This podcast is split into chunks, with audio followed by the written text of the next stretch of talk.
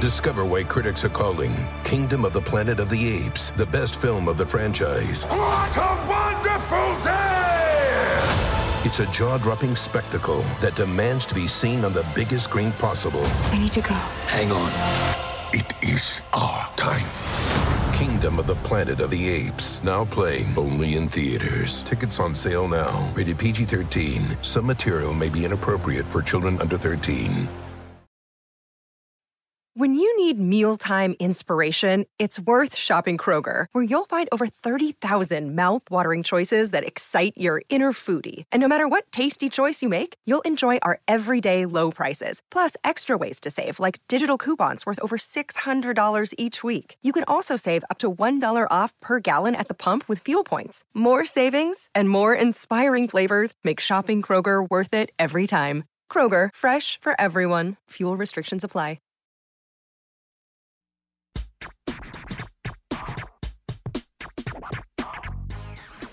Grammar Girl here. I'm Mignon Fogarty, and this week I have a correction, a quick and dirty tip about writing for radio, a meaty middle about the word funnest, and a featured listener.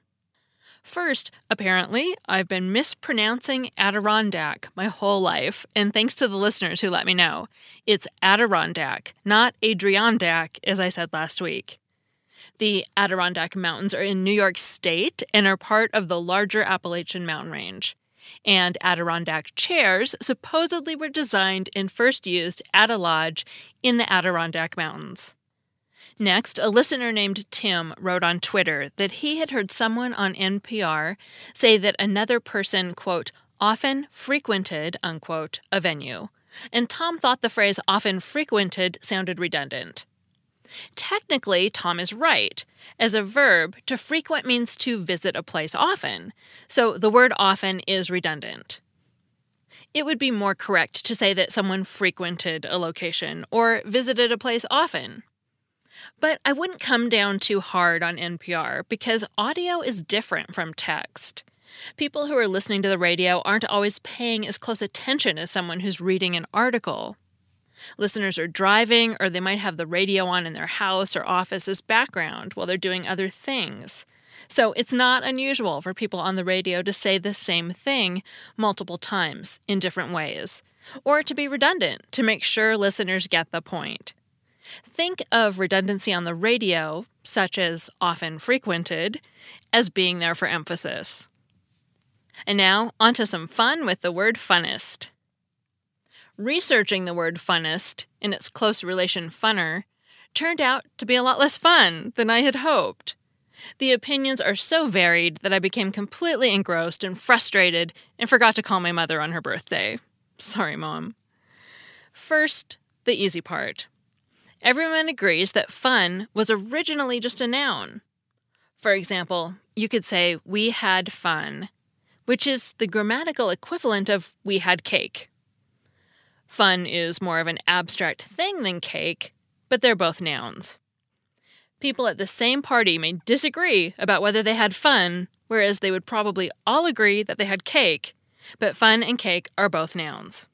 But now we head down the slippery slope of fun because many modern sources grudgingly accept that fun can also be used as an adjective, as in, Squiggly throws a fun party, in that sentence, fun is an adjective that modifies the noun party. It was a fun party. How fun made its way from a noun to an adjective is a great illustration of how language can change over time. Nouns can be used to modify other nouns, and when they are, they're called attributive nouns. In the phrase sugar cookie, sugar is a noun, but it's being used in an attributive way to describe the cookie. Attributive nouns do the same thing as adjectives. You could say, I ate a sugar cookie, or I ate a yummy cookie. The sentences are constructed the same way, but sugar is an attributive noun and yummy is an adjective. The Oxford English Dictionary notes a few uses of fun as an attributive noun, such as fun fair and fun fest, in the early 1900s. It was probably from there that fun worked its way from noun to adjective. In English, nouns often end up becoming adjectives too. A few sources note that using fun as an adjective is a generational thing. It's much more acceptable to children, youngsters, slackers, and people who were born after 1970.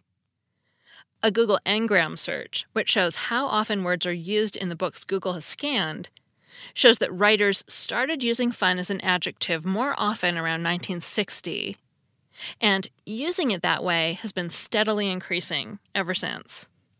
In fact, I suspect many of you listening probably use fun as an adjective without even thinking about it, and it doesn't sound strange to your ears. But remember, that wasn't always the case. It's a concession on the part of language traditionalists to not freak out when you say something such as, it was a fun party. They'd prefer you say something like, we had fun at the party. Reese's peanut butter cups are the greatest, but let me play devil's advocate here. Let's see. So, no, that's a good thing. Uh, that's definitely not a problem. Uh, Reese's, you did it. You stumped this charming devil. Discover why critics are calling Kingdom of the Planet of the Apes the best film of the franchise. What a wonderful day! It's a jaw dropping spectacle that demands to be seen on the biggest screen possible. I need to go. Hang on. It is our time.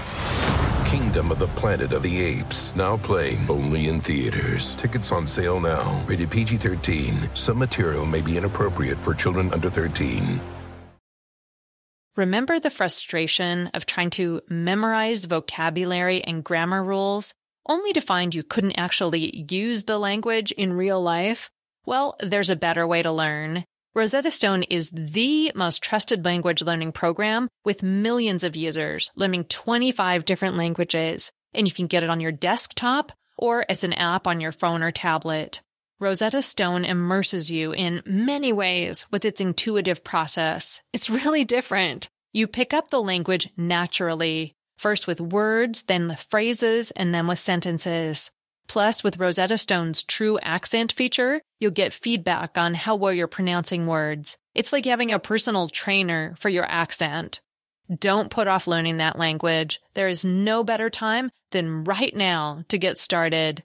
For a very limited time, Grammar Girl listeners can get Rosetta Stone's lifetime membership for 50% off. Visit rosettastone.com slash grammar. That's 50% off unlimited access to 25 language courses for the rest of your life. Redeem your 50% off at rosettastone.com slash grammar today. Next, if you accept fun, do you have to accept funner and funnest? Here's where it gets really contentious. This is where I got stuck looking up reference after reference, trying to find a convincing answer. If people accept that fun is an adjective, they should accept that fun can be inflected like other adjectives. If crazy becomes crazier and craziest, and silly becomes sillier and silliest, why can't fun become funner and funnest? In the episode on comparatives and superlatives, we told you that, quote, one syllable adjectives use the suffixes er or est on the end of the adjective. For example, tall has one syllable. So if you wanted to compare the height of your family members, you might say, I'm taller than my sister, but I'm not the tallest of the family. Unquote. If you accept that fun is an adjective, the way to compare the funness of two or three things would be to use the words funner and funnest. Yet, even people who do accept that fun is an adjective are unlikely to embrace funner and funnest. It seems as if language mavens haven't truly gotten over their irritation that fun has become an adjective, and they've decided to dig in their heels against funner and funnest. In their minds, if fun as an adjective is still somewhat informal, then the inflected forms are still non standard. Or to use less fussy words, funnest is grating and horrifying. And the language mavens still have enough influence to hold the line for now. However, it's probably a losing battle.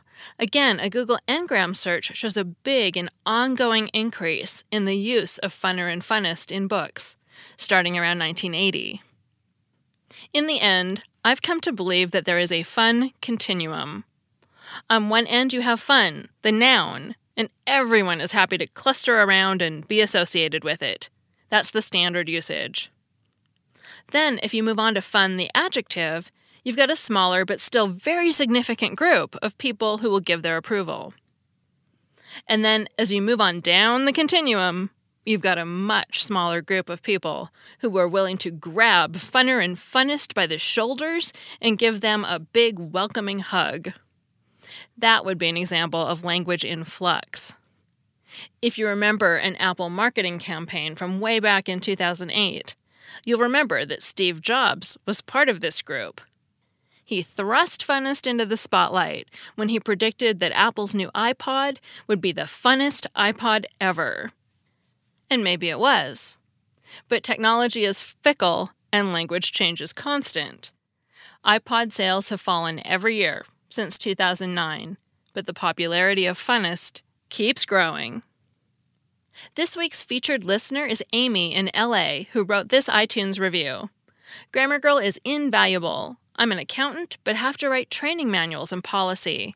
I started listening to Grammar Girl a few months ago and quickly realized how much I forgot or didn't know about the English language. Now I'm much more comfortable writing and share her podcasts with others. Keep it going. Thanks, Amy. I love to hear that I'm helping people. And I often hear from people who have great math skills, like accountants and engineers. But when they get in the working world, they find they have to write well, too. Thanks again for writing the review. I really appreciate it. Finally, if you like grammar, I bet you also like good manners. Grammar and manners have gone together for hundreds of years. They're like peanut butter and jelly or macaroni and cheese. So check out the Modern Manners Guy podcast, also from Quick and Dirty Tips. One of his recent topics was how to handle a disrespectful crowd during a speaking gig. I hope I never have to deal with that, but if I do, I'm confident the Modern Manners Guy will know how to do it politely. I'm Mignon Fogarty, better known as Grammar Girl. That's all. Thanks for listening.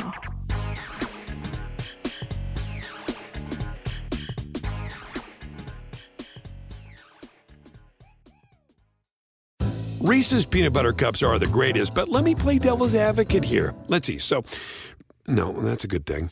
Uh, that's definitely not a problem. Uh, Reese's, you did it. You stumped this charming devil. At Capella University, you'll get support from people who care about your success. From before you enroll to after you graduate, pursue your goals knowing help is available when you need it. Imagine your future differently at capella.edu.